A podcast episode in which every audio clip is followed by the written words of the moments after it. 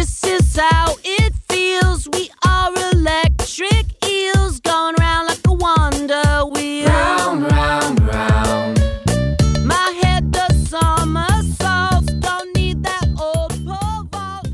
Thanks for joining us for another episode of TalkScript. We're recording live-ish from the always beautiful Carlsbad, California after taking the podcast on the road to JSConf US 2018. This conference had two tracks packed with great speakers, vacation-esque activities, and new stickers to add to our ever-expanding laptop mosaic. Over the next few episodes, we'll be talking with various speakers, including Kevin O'Neill, Nick Navedita, Oddbird's Miriam Suzanne, Test Double's Justin Searls, and many more. Let's get started! We're here with Gavin Joyce. And Gavin, you were a speaker at JSConf. Tell us a little about your talk. Sure. So my talk was called Smartphone Symphony. I guess at its height, it was a couple of things. One was a drum machine using all the audience members' phones, Very cool. um, and kind of dealing with the latency issues that come with it, and hope overcoming them, and trying to sync everything up to culminating in playing Beethoven's Fifth Symphony, or forty seconds of it, where there were twelve different instruments and different people in the audience got a random instrument, and then the final part was picking four people at random from the audience. Each of them would control a MIDI device running on my computer, playing on the main house speakers. Uh, so this was like a real time performance where the real time messages came to uh, through the internet, you know, using Socket.io to my laptop, translated into MIDI messages, which are then played through Ableton Live in a song that I I, uh, I made. And thankfully, the whole thing worked, which is kind of amazing because the the Wi-Fi has been. Uh, I mean, I joked about it in my talk. Yeah. It's like uh, in carrier pigeon mode. It seems to have been for the last few days. Yeah. Uh, but it, it amazingly, uh, the talk worked. That's a that's a very impressive. So yeah, that's awesome that it that it worked. So I have a question about the first part. So with that, you said that it would play randomly on people's phones. So would they, if somebody pulled it up on their phones, it would just like pick a random device and start playing a segment? Is that how it works? Uh, so, well, so, so the, I guess the talk was 30 minutes long. The last 10 minutes were what I described, right? One part doing the drum machine and Beethoven's fifth, and then doing Ableton Live MIDI device. Yeah, Um, okay. For Beethoven's fifth and the drum machine, it was, first of all, you know, just sending real time messages to people's phones to, you know, play a drum beat or something like that. And it didn't sound too great because there's obviously latency involved, right? It's like if a drum machine uh, or for a drum beat playing on your machine or your phone is like 50 milliseconds out of sync with someone sitting beside you, it sounds pretty bad. Um, so we did that for a while, and then we went through an approach to deal with latency, which was for the phones to ping the server and then to get a response from the server, and the, the phone would measure how long that took. On the response from the server, it included what time the server thought it was or knew it? Was right. So the server would tell on the response, "Here's what time I think it is."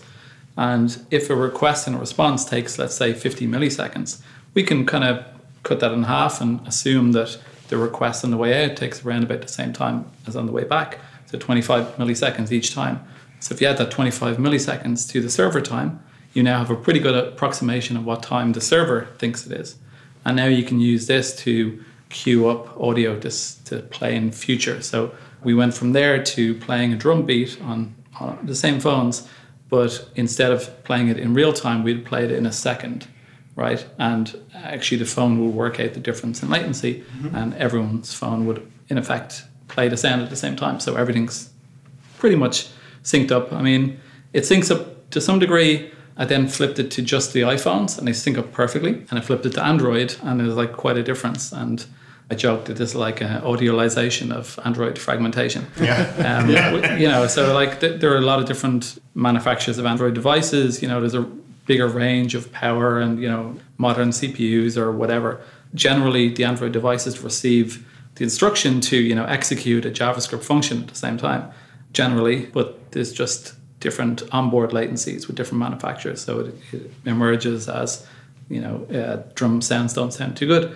But the reason they don't sound too good is that drum sounds have got a very sharp attack sound. Sharp attack meaning the sound kind of happens all at once. Um, but sounds that are more gradual, like orchestral sounds, kind of give you a little more leeway. So when we played Beethoven's Fifth, even though there were these slight differences in latencies across phones, it actually sounds pretty good and you don't notice it. So you should always stick to freeform jazz, is what you're saying. Because man, you Al- never always, notice that. always. So tell us a little bit more about the technology that you used. I heard you mention WebSockets. Is that doing the primary communication between the devices? Yeah, well, so, so th- I mean, this was one third of my talk, and Right. I guess this is the essence of the talk, and this is the uh-huh. bit that I hoped would work, and it's the bit at most risk of not working. Sure. In the last couple of days after I tested the Wi-Fi here on Tuesday, I kind of started to get a little worried that this wasn't wasn't going to work. So I kind of packed in a lot of slides before this. So the first twenty minutes was talking about other stuff. Really, I went through like this is the third time I've given this talk, so I talked about where the talk came from and why I gave it originally, and then went on to talk about uh, Ember add-on that I created called Ember Present, which I extracted out of the original talk. And this add-on is allows people to create these rich, interactive, real-time presentations using Ember components as the slides. And Ember is, you know, the, my framework of choice. I mean, Yeah. in, in Intercom we use Ember and React for different things, but I get most excited about Ember. I'm a contributor to various parts of Ember.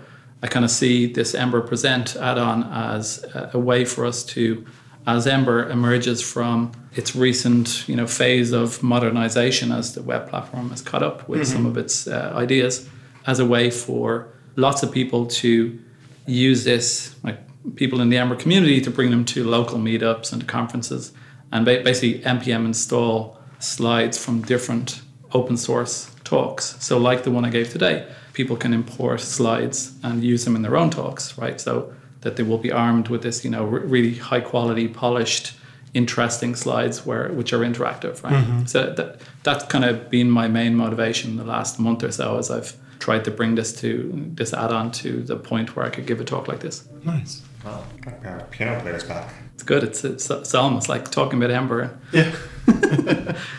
That's great that it worked really well. It sounds like a super impressive demo. I can't wait to see the video on it.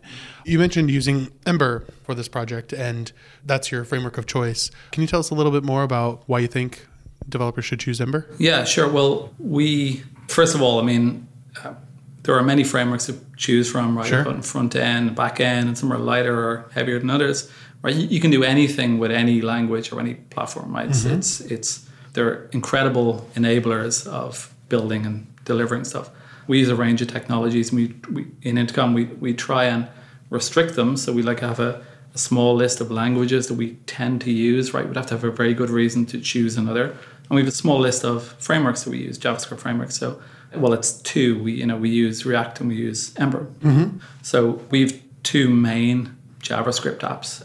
One is our messenger, and this is you might know it from the bottom right hand corner of lots of good web applications. It's mm-hmm. a little messenger that customers can talk to, or businesses can talk to their customers, and it's like it's an app store, and it's kind of, kind of like WhatsApp for your website, right? Yeah. And that's built in React. And we chose React after we had been using Ember for two years. And as big a fan of as I am of Ember, that's like I would argue today strongly that that is still the right technology for us to use. I mean, this is a comparatively simple application comparatively to our Ember app. It's uh, embedded on our customer's website, so payload size is important. You know, raw speed is important. The ability to have like really slick animations is important, and you know, React React is fantastic at giving you those capabilities. We have a different set of challenges with our customer-facing app, which is built in Ember. It's a much larger app. It's got many, many more parts to it. It's like multiple apps in one. It's like a real-time inbox in there. You can compose messages. It's got a help center. There's like you can design bots in there and flows. And you know, we've hundreds of people working on it, maybe 100, 120. And the pace that we're adding to it is just like incredible. With that is like we have new engineers join all the time, and uh, we try to do something in Intercom. We've tried to do it since the beginning, which is the engineers who join ship something to production in their first day and ship a real feature in their first week.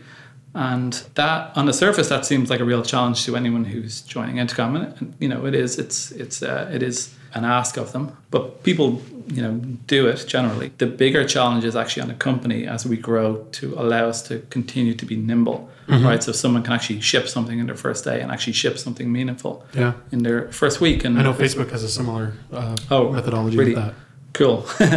so, like, th- there are things in Ember that really help that, right? Like, for the same reason that Ruby on Rails, you know, was when it came out was like a, a breakthrough in, in some aspects. Like, convention over configuration, or maybe as it's known now as like zero configuration or whatever. Yeah. It's the same thing. It's like being able to just go with the defaults and like know what the decisions have been made for you, right? And there's a happy path. And if you follow that happy path, you're going to be very happy and very productive, right? And of course, you can stray from from time to time, um, but most of the time you try not to. And Ember comes with a very strong set of conventions. It's also if, if you think of like picking something like Vue or React, which are comparatively smaller and they, they have you know less responsibility. They're more concerned on the UI and rendering and you know hooking in with other libraries like picking a router or picking a testing story, picking a data flow library or whatever. Each time you have to make a decision. Sometimes decisions are great, right? It's like people can be opinionated and they can choose they can choose their own. You're basically building your own framework. But with that comes a cost, which is first of all these things aren't necessarily designed to work together like an Apple laptop might be, right? It's kind of similar. Mm-hmm. But also, you, you need to maintain the glue between them, right? So there will be new releases, you know, independently of each other, right? And it's like you will need to, as these things, their APIs change over time, you will need to deal with that, right? And because everyone has picked a different set of things, they have to do something kind of different, right? Also, you're working at a lower level because if you want to build something for all the React apps out there, you can't make these assumptions about how they're they're built or what libraries they're using. You have to be working at a low level because all Ember apps are basically the same as long as they keep up with the six week release cycle. You're working at a lot higher level, right? Yeah. So like there are pros and cons for choosing frameworks, but certainly for us as as we have, you know, we've always had very big ambitions to become not just a great technology company, but we really want to become one of the great technology companies. We want to be known for that. And we, you know, we have a mantra which is, you know, think big, start small. Mm-hmm. I mean, the think big part is imagining what success looks like in the future, right? And you don't quite know what path that is in, but you, you're confident that you can actually navigate a path to it. And you think it might be over in this direction somewhere. And the starting small is paring that right back and figuring out what the first small step is, you know, and shipping that and then learning as you go and getting feedback and figuring out, you know, and kind of navigating your path over time. Yep. Ember has been, you know, a real enabler of that. Like there, there are that's one value that Ember shares with Intercom. You know, another is shipping all the time, shipping to learn. You know, it's like we we ship Intercom, we ship changes. You know, in very small increments. We ship them hundreds of times a day. Mm-hmm. The browser, the language, the framework version of that is like a six week Chrome release cycle, and Ember has done that for the last couple of years. Nice. So it really dev- provides like a a better ergonomic experience for developers, especially like not just new developers, but particularly new developers can come on and they quickly can learn this. And then because Ember apps are very similar across the board, that really helps to allow their past experiences to help shape future things that they do, tasks that they Yeah, yeah, yeah. I mean, absolutely. I mean, because all apps are the same, mm-hmm. and people who have worked in an Ember app before mm-hmm. are immediately comfortable. Yep. People who haven't can become very comfortable very quickly because they just need to learn some very high level APIs. Yeah. And the ecosystem of add-ons or npm packages that that build on top of Ember are working from a very high level Yeah. in that they can target, they can make lots of assumptions and be right about Yes. the structure of lots of Ember apps, right? That's very nice. Well, cool. Thank you so much for talking to us, Kevin. Yeah, cool. Thanks very much. All right, we're back at JSConf 2018, and I'm here with Juan Pablo Buriticá. Perfect. Welcome. Hey Nick, how you doing? I'm doing great. You just finished your talk, so you must be feeling pretty relieved. I did. I did. It's a, it's a good adrenaline rush. Yeah. and your talk was the Butterfly JS effect. So tell me a little bit about that. So the talk goes over probably the last eight years of development in the Colombian technology community. What we started unintentionally became a really big deal for folks all over the country and including folks outside. So Yeah, definitely. What, what we try to do is tell the story of what happened and what we've learned and sort of provide some tools for folks who want to replicate that in their own cities. Nice. So, uh, what events are associated with that? So we started, there was a Bogota Conf in 2011, Bogota Conf in 2012. We had JSConf Colombia 2013, then 2015, 16, 17, 18. We also started RubyConf Colombia. Nice. We started, I think it's 12 JavaScript meetups from like Bogota, Medellin, Cali, many more cities. We've supported another like a- another few similar communities, like I think called Pioneras Dev, which is uh, specialized on, on women who are who are getting into programming in Medellin and now in Barranquilla. I think there's we also started a community called Code Rise, which teaches underprivileged teenagers to program. So there's a whole bunch of stuff. Yeah. And I, I know definitely, uh, I've never been to Colombia, but I've definitely heard of JSConf Colombia. And when, when the events are actually happening, my Twitter feed lights up with, with uh, posts about it. So that's really cool. It seems to be well known. I mean, from my test of one person, but yeah, it's, that sounds really great. So how did you get started with, with uh, that? Or what gave you the idea to, to really start growing a community or, or uh, tending to a community? So the whole premise of this talk and also a lot of the community work I, I do is to pay it forward. I moved to the States in 2007. I worked in the food industry for a while. I was I was a line cook and I ran a kitchen in, in Fort Lauderdale. But then 2008 came, the recession hit, had to find a way to make a living, and I eventually ended up making websites for folks. I learned how to write JavaScript because I learned uh, I was I used to listen to yayQuery the podcast. Yeah. While I was closing down the kitchen, I usually was like, okay, we're done. I would start listening to like just JavaScript podcasts 'cause I'm a nerd, and that eventually I moved to New York. I went to meetups and I started seeing that I had access to knowledge because of where I was and because of who was there, just the like the network effect and the community effect. And I wanted to pay it forward, but not in New York because there's thousands of meetups in New York, mm-hmm. but in Colombia. In Colombia, I think at the time there was a meetup uh, in Bogota, at least where I'm from. There was a meetup called Bogo Dev, which focused on more like agile practices and other things that I wasn't really in tune with, but rather I wanted to start bringing i- intermediate and advanced level programming knowledge to the country. I had a problem, which was I lived in, I lived in, in New York and I couldn't organize a meetup in, in Colombia, but I could organize a conference. It was it was just like a punk show, which I used to throw, but with nerds instead of bands and it's just a day you get a venue and you sort it out so i set off to organize this first conference in 2011 which was in, in october we had a few a few folks come along and it was pretty good. And then it started getting better then we had then one next year. And then from there i came to jsconf 2013 the one in amelia island the, the family reunion. And there i was already putting together a javascript only conference because i wanted to specialize my event so that other folks could start their own communities. Mm-hmm. And i talked to chris and i was like hey can i borrow the brand? And he's like well let's talk and we talked and he's like okay cool let's do it and that's where JSConf Colombia 2013 was was born. Nice, very cool. And I was at uh, the family reunion as well, and maybe that's where I'm I'm really remembering. Would that have been around? Well, I was at all of the Amelia Island ones. Yeah. maybe it was uh, after that, and it's definitely listed on the JSConf website. It is. So that's really cool. So tell me about how you got the title of the talk, the butterfly JS effect. So it's kind of like a progression, right? Right, like a Yes. butterfly flaps its So wings. The theory of the or like the chaos theory says that the flap of a butterfly wing somewhere can end up in a typhoon like halfway around the world. Mm-hmm. So it seemed like the little things we started very early on have accumulated into a huge, huge community now. There's like thousands and thousands of members and meetups and things that I absolutely take no credit for, but more I wanted to come and represent the efforts of the community. I don't even live in Colombia, right? But there's there's a lot of folks who are putting their sweat and their time to ensure that we're all learning, that we're making knowledge accessible mm-hmm. locally.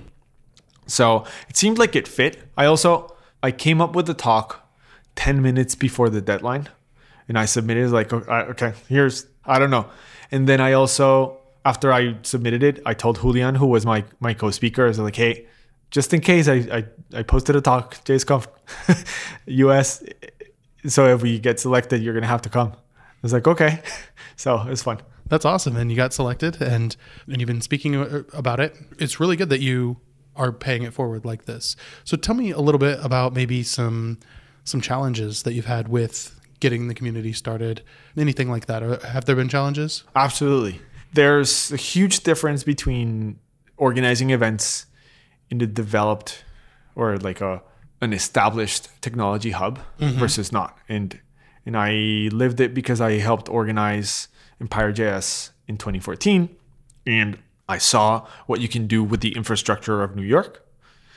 And I also started many conferences in Colombia and the the difference is just the difference that the infrastructure makes is gigantic.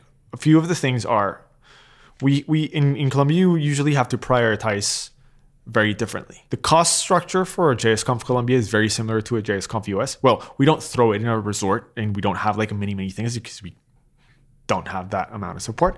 But the basics thing like speakers, flying a person from New York to Colombia is probably more expensive than from New York to San Diego. The hotel, similar sometimes, probably closer to 200, 300 bucks a night because we want, we like treating our speakers really well. And that in Colombia goes very far. But you start adding up and you end up with a, like a budget of 80, $90,000 with the difference first early in the early days, sponsors, local sponsors did not believe in giving us money they believed in sort of like favors or, or bartering and we can't pay tickets or hotels with favors. Yeah. So begging for money is one of the things that you really have to do. What we were privileged to do is that we had a, we had a good network in the states and we convinced friends that we had at companies to give us money. Right? It's like, hey, for the love of art, just give us a couple grand and and that'll go far. I know your company is not interested in the talent pool in Colombia. I know you're probably not going to sell our, your product there. We're not an interesting market yet, but you have some money. Give it to us, and it, it worked. Eventually, we stopped losing money. um, the other challenge, so the there's particular challenges in Colombia, right, where we have a history that precedes us, right? Shout out to Netflix that reminds us of it. But I think our mission is to build a technology community that helps Colombia leave its past behind. And it's very, very different than what you'd find in most places in the States. I'd say the second largest barrier is the language. We've offered free inter- interpretation for all talks since day one mm-hmm. because we know that part of making knowledge accessible is what people can actually understand it. Yeah. And the best speakers or the most experienced speakers, the people who get access to scaling systems to 50,000 machines in a second or whatever, like these really interesting technology problems are people in the United States, in Silicon Valley or in New York or and they don't speak Spanish. It's, uh, it's unlikely, except for like Guille who invented Guillermo Rauch, who invented pretty Oh, much yeah. everything in in, Yes. in Node um, from Argentina, but everyone else speaks English. So we we have to make that content accessible. Finding technical interpreters who can who just won't jumble the talk is Sure. is is interesting, and paying for that is also fun. Yeah, definitely. So do, then do you have a mix of both English and Spanish speakers? Yes. The the idea has been as time progresses. So we always love exposing people to speakers like the ones they would see at JSConf mm-hmm. US, like the best the people who are inventing the future. Yep. That's always very exciting and very aspiring. But the other part is we also want to develop the local community. So we we always leave a few spots that have to be filled by Latin Americans or Hispanic Americans or Colombians to represent because ultimately we want to become our own role models. Like Yeah. bringing people in to teach us is ultimately not great. We want to flip and end up being the ones that are going overseas to teach others how to do stuff. That's sort of like the 50 year plan. Yeah, definitely. I actually run a JavaScript conference where I'm from, uh, which is Nebraska, and we have different challenges, but some of them are the same, and, and that is very similar. Where we we definitely reserve spots for local speakers. And We want to have local speakers because we want to promote that. But we also, like you, want to bring in the best talent, the people that are making the change in, in the world, in, in the world of JavaScript specifically. And we want to do that. And so we do run into those same issues. And Nebraska is known as kind of a flyover state. And we want to change that. There's many parallels. Yeah, definitely. When I was talking to Steve Kinney, Yeah. Uh, he just spoke at the conference last month. right? So he started he started Dinosaur JS, and Yeah. he heard, before he started Dinosaur JS, he's like, "Hey, can I get some advice?" And part of my advice is like running a conference in Denver right now is probably more similar, or like in a small city is probably more similar than running in a in a developing nation than it is running it in New York or in San Francisco. Because in San Francisco, like, hey, JavaScript, and you just like money just appears. Whereas anywhere else, there, there's trade-offs that you have to make. My one of the biggest lessons we learned is food is expensive yes. and it really doesn't add that much. So we remove lunch. We do give snacks, but we don't give lunch. We instead partner with local restaurants. It's like, hey, give us give us a discount. We're gonna bring 400 people. Mm-hmm. So give us a discount 20% and we'll send them your way. And that goes further. So that instead of spending a bunch of money in in, in an after party or in like swag, we optimize for accessibility of knowledge, like the interpretation or, or other things like that. Yeah, definitely. We do uh, very similar things. Some this year we were very constrained by our venue. We had to use a caterer with them and everything. Oh, but uh, yeah. They get you that way. Yes, they do. but in the past, we have brought uh, food trucks in and Oh, that's parked them Yes. in the parking garage and had everybody go out. Yeah, and, we did that at Empire. yeah. Oh, it's so awesome. it's a lot of fun, and I definitely like that. It makes it more unique. But we've also found the same thing with like after parties with not as many people. Uh, This is kind of another thing. Like it's not a JS conf. Like everyone's at a resort and completely leaving their their world behind to, Mm-hmm. to come to this. They have to go home to their families and they have to maintain work priorities.